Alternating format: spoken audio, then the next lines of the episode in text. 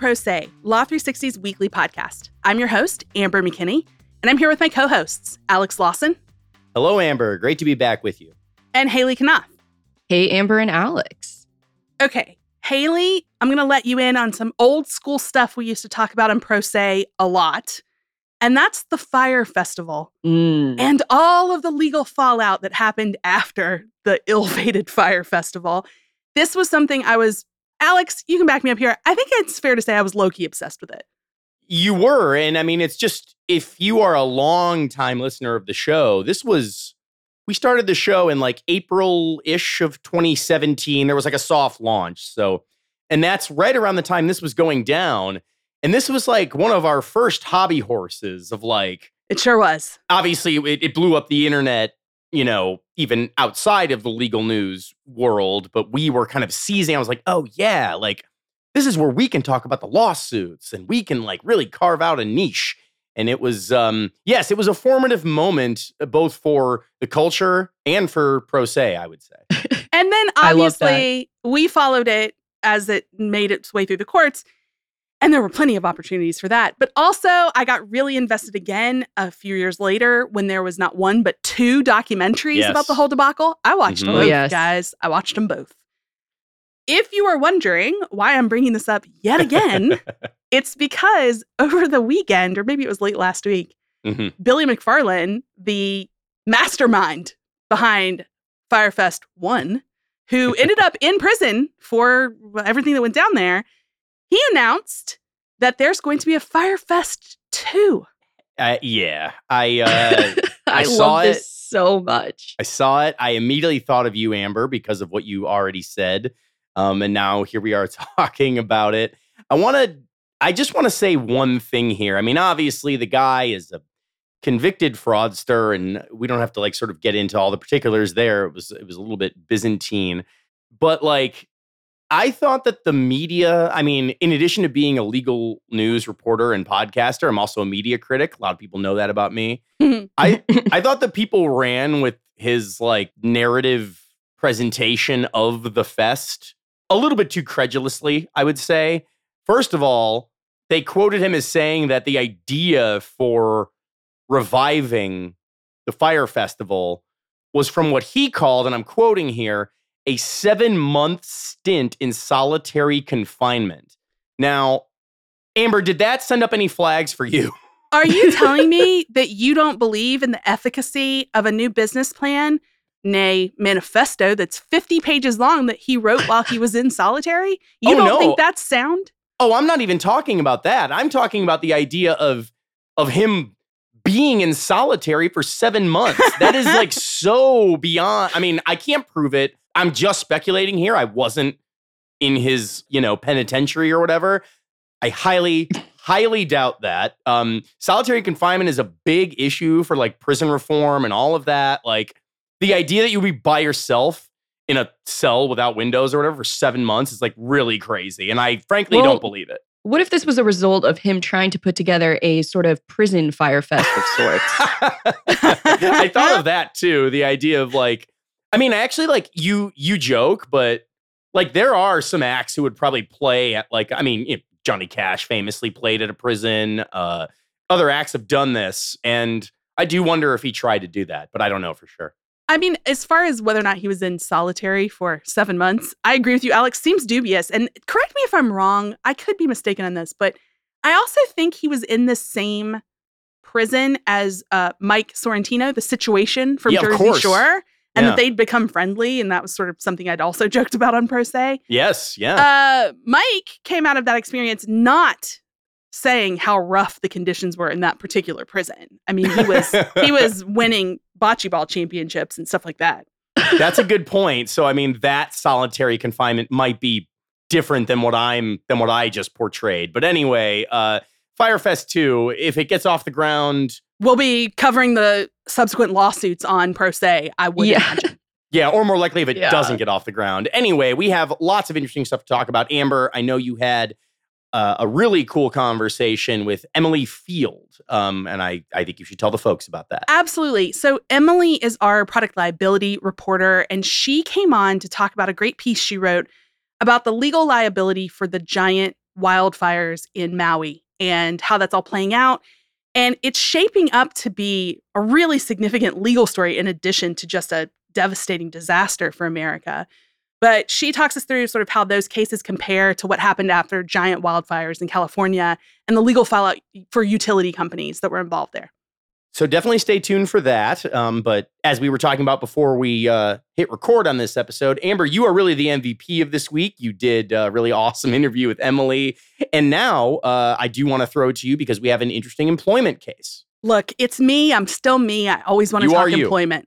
Yes. So uh, bringing up all my favorite things on She's this a genuine woman, folks. I'm talking. I'm talking Fyre Fest. I'm talking employment law. I'm a happy girl. Yep. Yeah. Okay. So the latest is that late last week, the en banc Fifth Circuit expanded the scope of actions that that constitute employment discrimination. It's a ruling that is expected to prompt scores more bias claims in the Fifth Circuit, but there's also a looming Supreme Court case that could once again realign how the anti-discrimination statute is applied. Okay, a lot going on here. But first, let's dig into this case at hand. What's going on here? Okay, so here in the Fifth Circuit, the case was brought by a group of female detention officers that challenged the legality of the Dallas County Sheriff's Department's scheduling policy.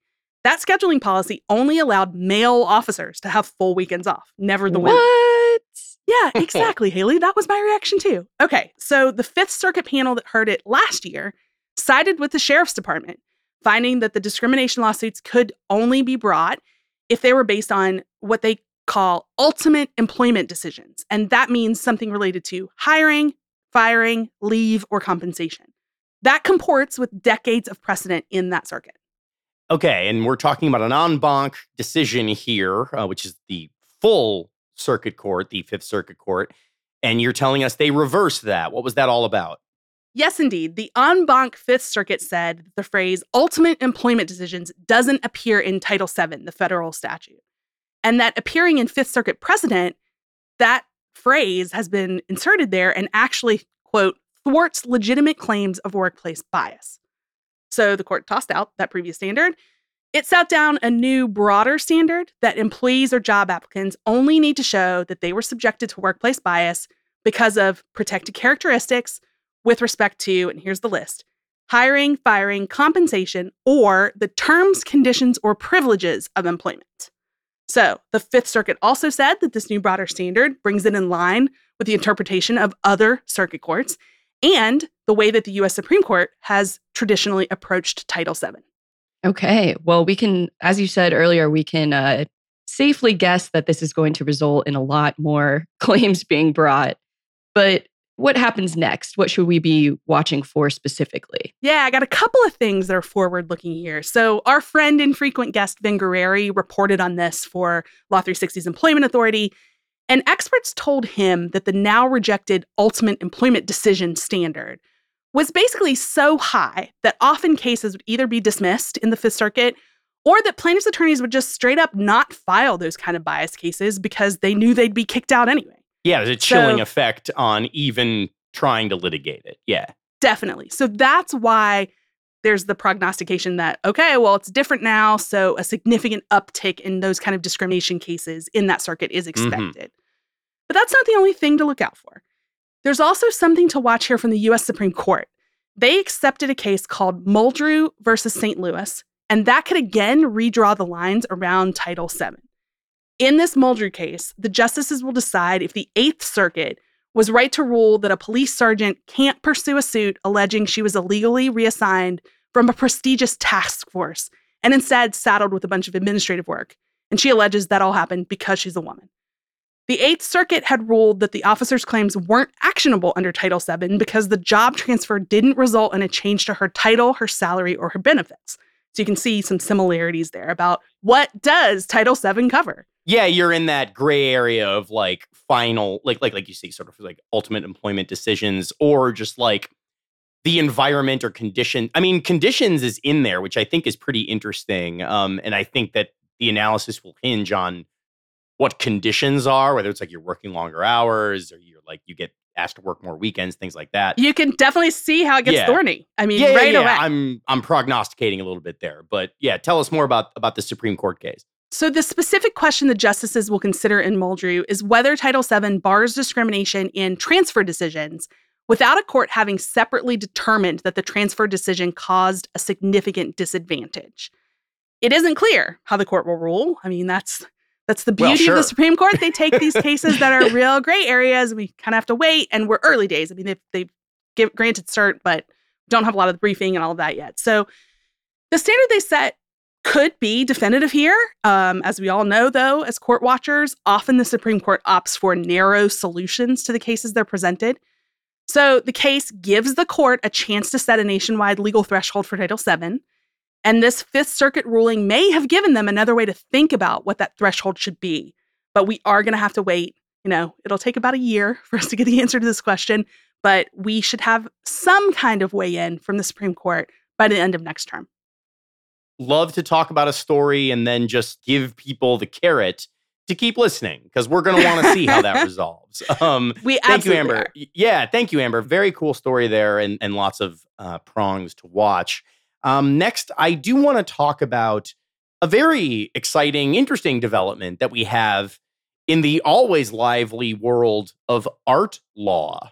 The Second Circuit has ruled that a law school in Vermont has the right to put up barriers, a sort of temporary wall that obstructs the view of multiple uh, sort of artistic works, murals that students and community members have deemed racially insensitive.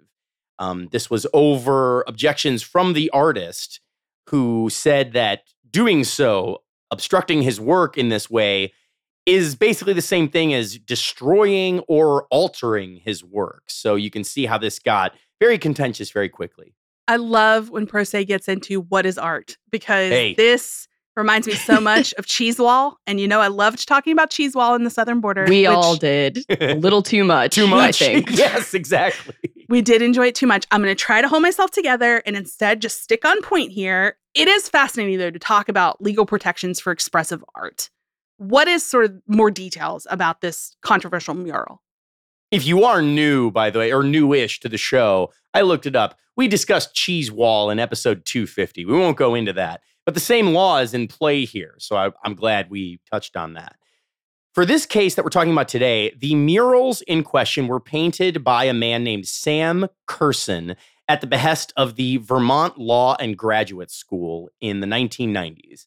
And what these murals depict is the long history of the slave trade, um, including the capturing and abduction of Black people in Africa, the sale of their bodies and abilities at slave markets, and more germane to why this college commissioned it, the work of Vermont abolitionists to help formerly enslaved people through either their work on the Underground Railroad or other things like that. So that's the art that we're talking about. But over time, and again, this is in the 19, this is, I believe it was completed in 1993 or so. So we're 30 years on here.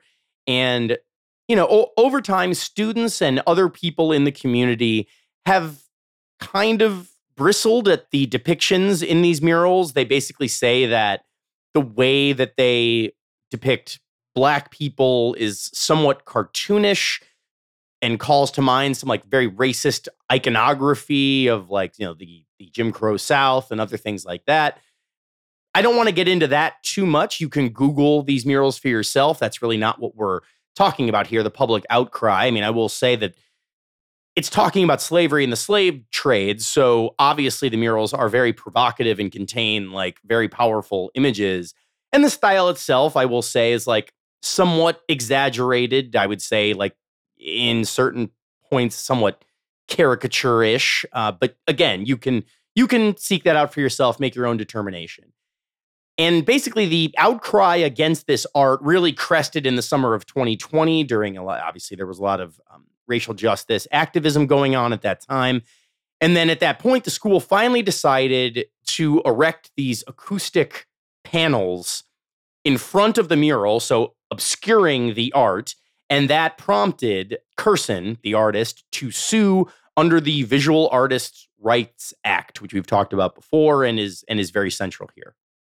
I will say, I mean, we invoked cheese wall, but clearly this is a very different piece of art um, than a wall made of cheese. This is uh, a little a little more serious. I think we're a little less likely to get a little as out of hand as we got over that cheese wall. Well, uh, we're only dispute. about like a third of the way through the segment, so okay. Okay. Well, I yeah, I shouldn't uh, knock on wood. We'll say, but let's let's get back into this law. So, what protections are under the Visual Artists' Rights Act?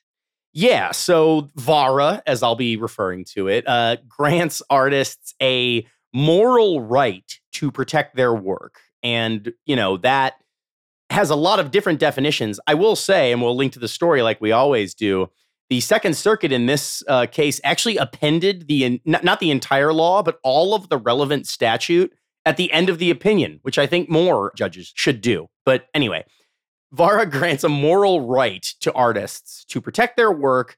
And most importantly, for this case, that includes protections against their art being destroyed, modified, or distorted without their consent. And when Kerson filed this suit, he asked the judge for a reading of the law that is somewhat broad because the lawyers were arguing that merely placing the panels in front of the art without touching the art or altering the art per se have the same effect as destroying it or modifying it by making it by basically disappearing it from the public space. And I think that this is a very tricky case in particular because we are talking about a mural that takes place on a huge piece of public infrastructure. In this case, these murals are painted on the side of the school's community center. It's a building, right? So it's not like he did an oil painting on a canvas that was hung inside of the building. And if, you know, if enough people object to that, you can just remove the painting. And that's basically the end of it as far as like legal recourse. But that's not an option here. It's painted on the side of the building. But Kerson has had a rough go of it. He lost at district court um, and he kept fighting to the Second Circuit, who on pretty similar grounds, uh, struck down the artist's claims on Friday, which is what we're talking about here. Okay, so I want to hear more about that because it sounds like the courts basically said that hiding something is definitely not the same as destroying it.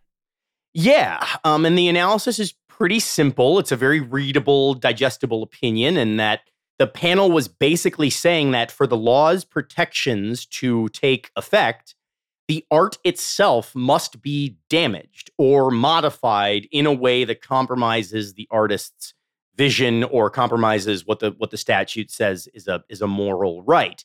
And that if you're just arranging for it to be hidden from view within your powers as whether you're a municipality or in this case a, an academic institution or whatever that's not if you just make arrangements for it to be concealed that's not the same thing as as actually destroying it or harming it. Um, I thought there was a very exhaustive set of quotes here. I'll read from the opinion.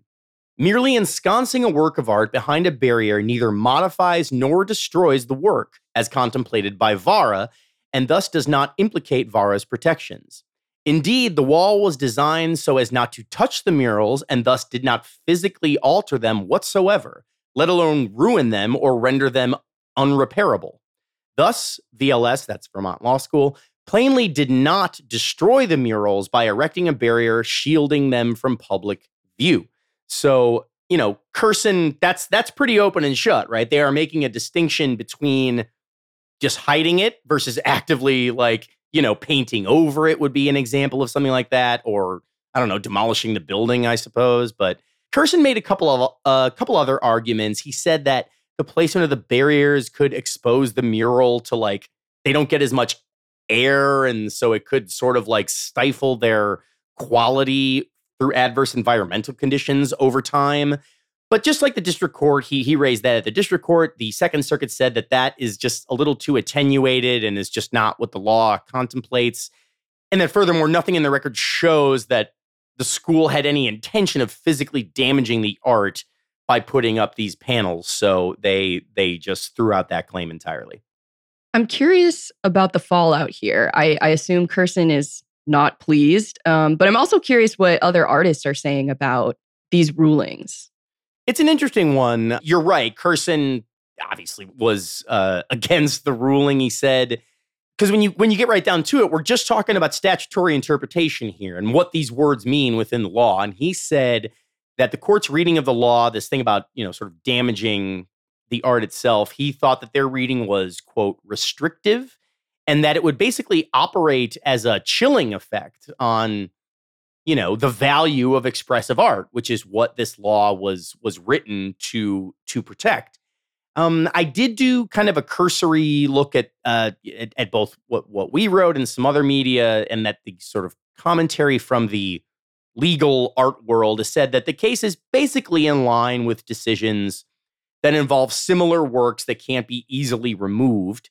And there is some thought, you know, this is again just kind of idle speculation, that the court's blessing in cases like this might make universities or other, you know, public institutions more vulnerable to the whims of public pressure when they don't like something, but that's so speculative as to kind of not really be that useful at this stage anyway. I will also add that the panel was very careful to add that nothing in this nothing in this decision should be read to prevent Kerson and the school from trying to arrive at some middle ground to uh, at least the way the panel described it to extricate and preserve the murals. I don't exactly know how that would work as I said, they are literally painted on the side of a building. So, but the court was clearly just like covering their bases there as a matter of law, you like, you know, sort of for any future circumstance that might bubble up. I did also think it was interesting when I was reading more about the case. Kerson suggested at one point when he was in this fight with the with the school that instead of these panels that they that they put up, they should instead install like a curtain that can open and close at certain points and that he would be happy to append the work with some kind of like disclaimer or explainer about both the intentions of the art and its style, which kind of reminded me. Amber, I'm sure you were up on this. I remember when like Mad Men got like posted to streaming services and they added disclaimers in the episode where like where uh, Roger wears blackface or something. Yes. Yeah. You know, he suggested that at this something like that at this point. The school rejected that. Um, that was long before this suit was even filed but I'm just providing some background here. And I would think that with a court's blessing, they'd be unlikely to revisit that. But, you know, um, we for now have sort of a settling of a very sort of textual, very somewhat strict reading of this uh, of this law.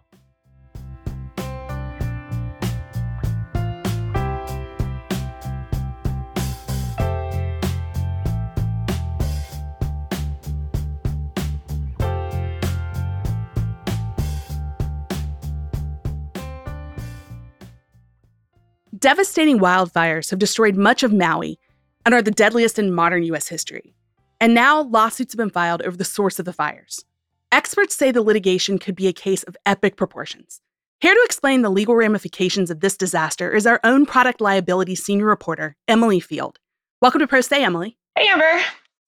Well, I wish we had you on for a more cheerful topic, but this one's very important, so I do want to get into it.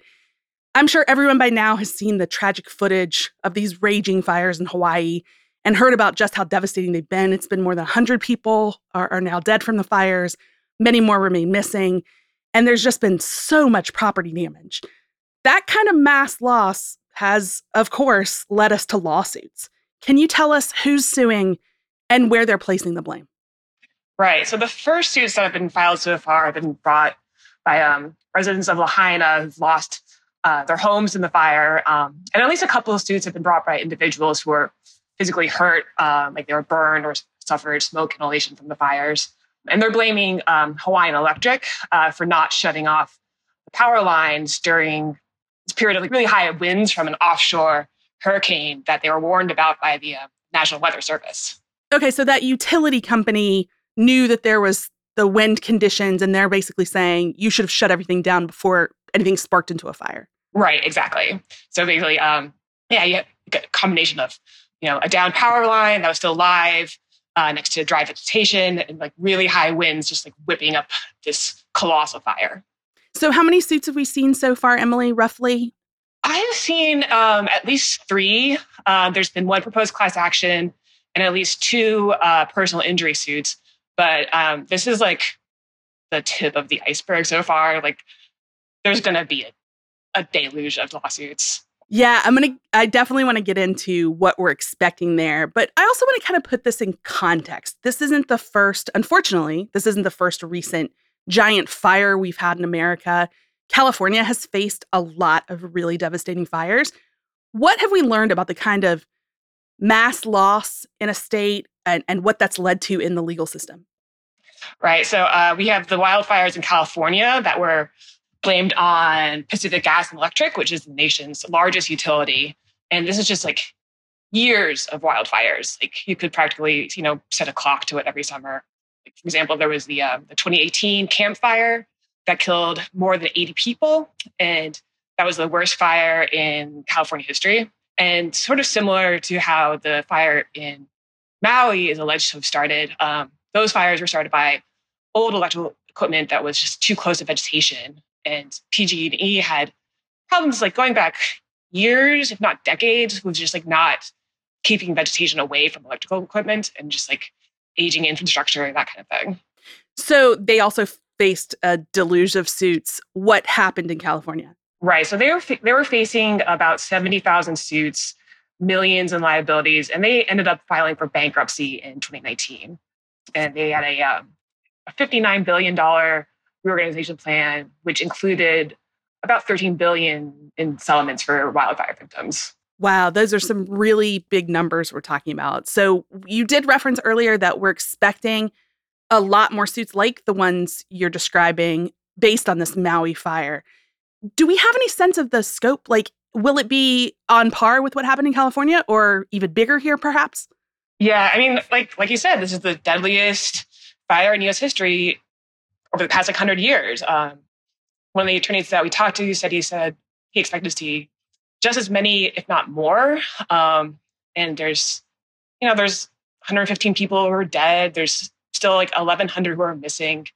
That's not even accounting for like the homes and the businesses that have been lost. Like it's hard to like wrap your head around it, really. Sure. Yeah. I mean, I've seen some reporting from you, Emily, and others that uh, it's at minimum so far over 2,200 homes and businesses have been destroyed.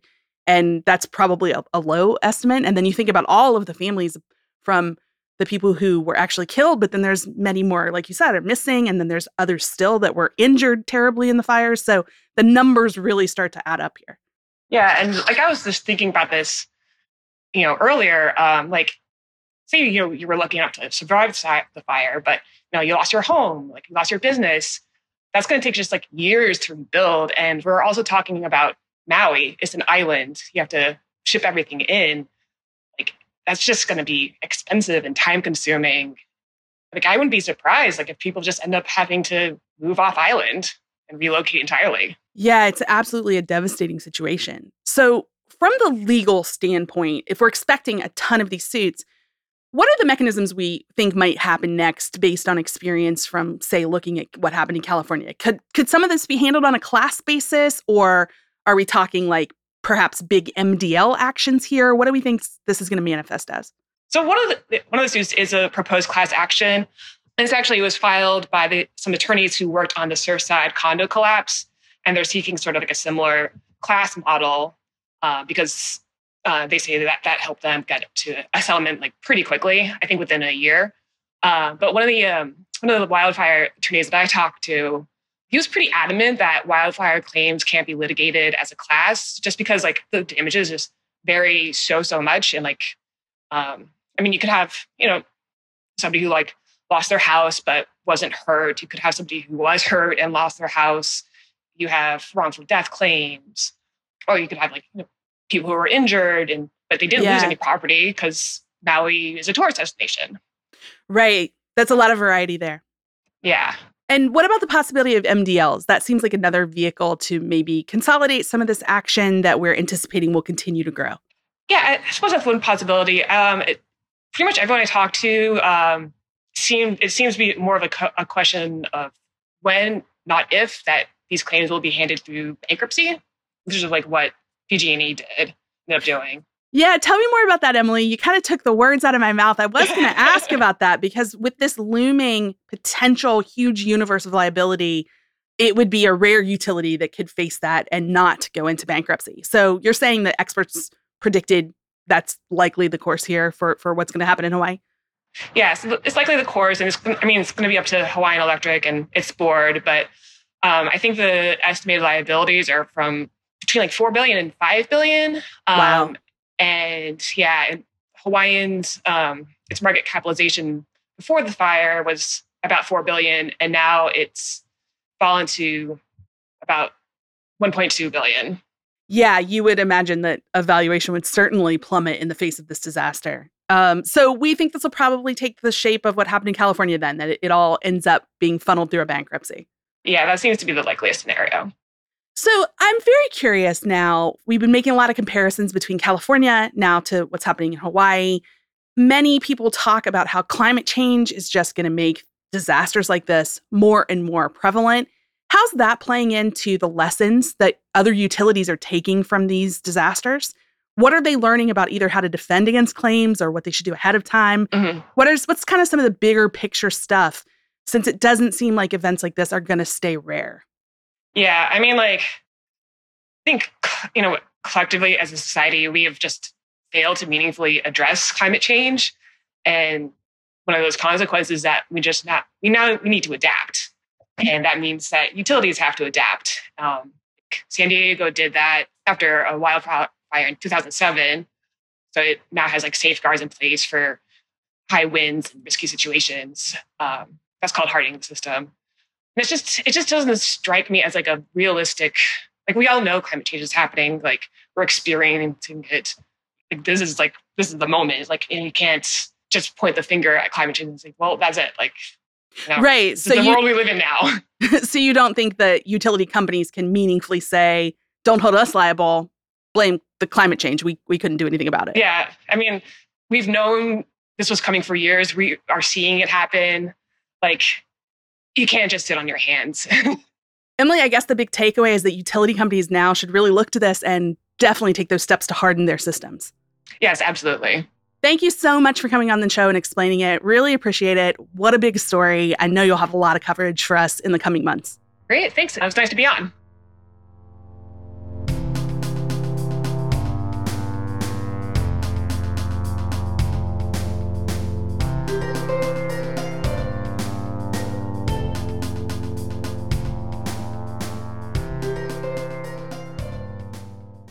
We like to end our show with something offbeat, and Haley, I think you've got one for us today.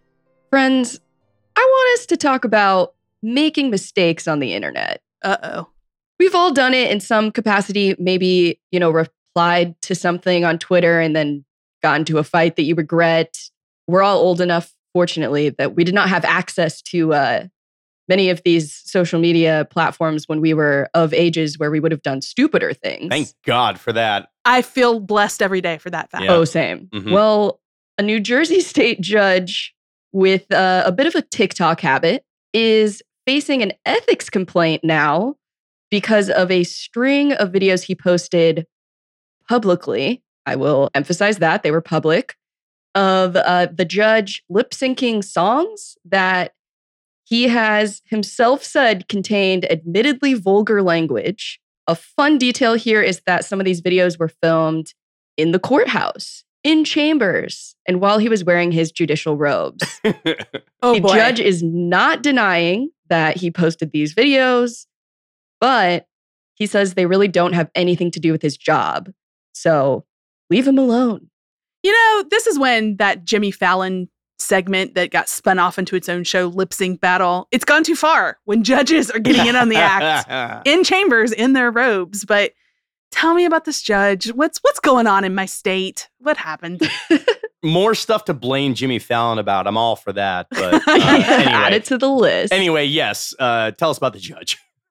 This judge's name is Gary Wilcox. He's a judge for the Bergen County Superior Court. He's in his late 50s. He has a law degree from Harvard, and he was appointed to the bench in 2011. But on TikTok, he goes by the alias Sal Tortorea. Tortorella, I think, is what we're uh, is Oh. what we're after there. Sorry, I'm giving it the the uh, the Spanish You're pronunciation. you're reading Well, it no, the because you're sitting in California, but in New Jersey, we read it as if it could Right. be a character on The Sopranos. That's how we roll this here. is, you're Yeah. right. This is simply a uh, cultural difference. I us. know, I know. All right, so what's what's Sal Tortorella up to? Let me just run down a few of these videos for you guys. Please. One was recorded in chambers while Judge Wilcox was wearing a t shirt and lip syncing to Jump by Rihanna. Among the lyrics in that song, if you want it, let's do it. Ride it, my pony. My saddle is waiting. Come and jump on it. If you want it, let's do it. All right. I mean, obviously, she's riffing on Ginuwine's pony there. And this is not relevant Exactly. to what happened with the judge, but I did just want to say I played Ginuwine's pony at my wedding, and that was the place went up for grabs when that happened. Of Um, course it did. Anyway, I don't want to. There are other things that are a little more salacious here with the judge. So, what else did he post? In another video, he's again in chambers. This time he's wearing a suit and tie with law books visible behind him. As he lip syncs, All my life, I've been waiting for somebody to whoop my ass. I mean, business. And then he has, uh, he's lip syncing a lyric that uses a racial slur that I will obviously not, not repeat here. Another video shows him in chambers holding cash and pretending to light a match. He is wearing a Beavis and Butthead t shirt while the Nas song Get Down plays. If you are not familiar with yeah. Get Down, this song contains explicit lyrics concerning a criminal case, a courtroom shooting, derogatory and discriminatory terms, and drug and gang references. Uh, That's, you know, how the uh, how the ethics complaint diplomatically described it. I would like to point out yet again, this is a man in his late 50s. This is amazing to me. I thought it was important to include this detail. Uh, okay, so he's actually saying though that all of these shenanigans you've outlined that they don't warrant discipline. Like, what's his argument?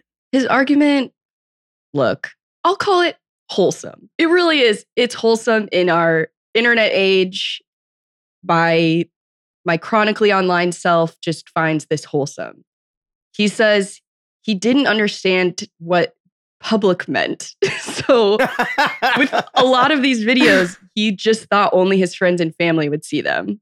Another argument that I think is wholesome here, he's like, I got into TikTok during COVID shutdowns. yeah. And it was, I was very isolated. And my understanding was this was just like a nice way to connect and that he was engaging in what he called silly, harmless, and innocent fun. And he's also like, and those are my, those are the wholesome arguments here. His Yeah. other arguments, he's like, look, I'm a hip hop fan. Hip hop is everywhere. It's on the radio, it's on commercials. What's the difference? And he's like, this has nothing to do with me being a judge.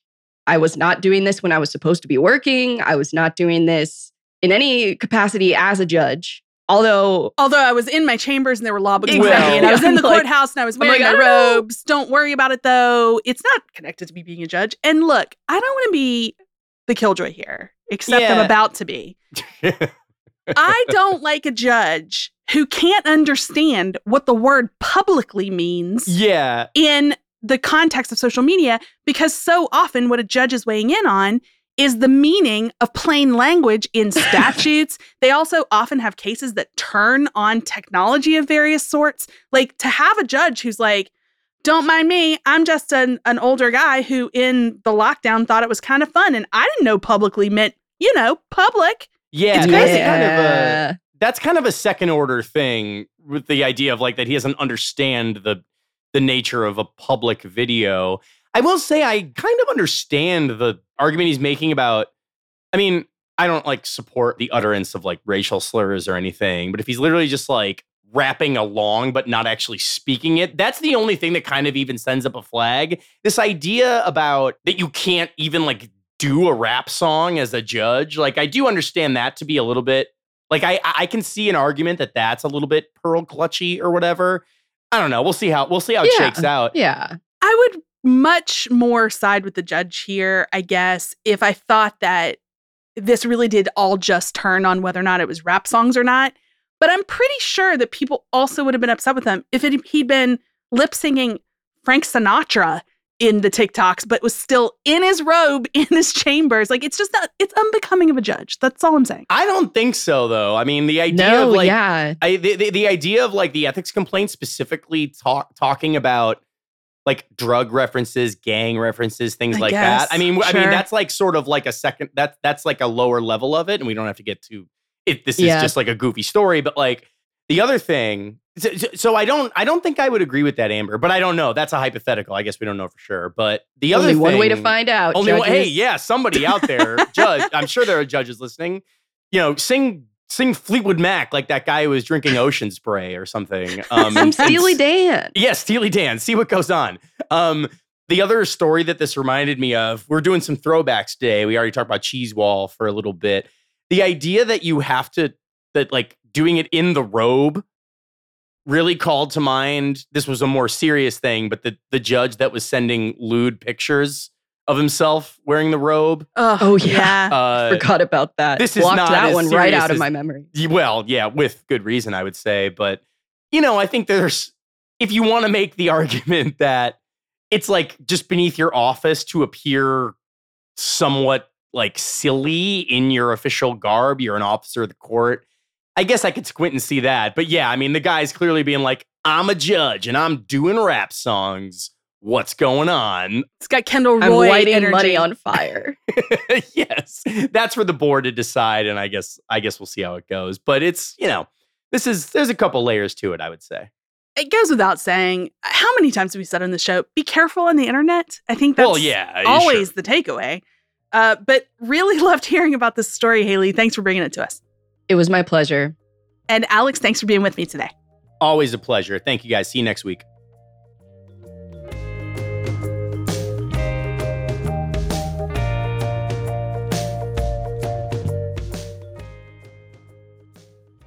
I also want to thank our producers, Kelly Marcano and Stephen Trader, our guest this week, Emily Field, and contributing reporters, Vin Gurrieri, Elliot Weld, and Peter Kang.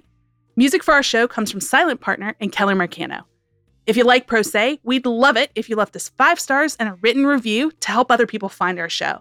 If you want to read more about anything we've talked about today, that's when you check out our website, law360.com slash podcast. Thanks, and see you back here next week.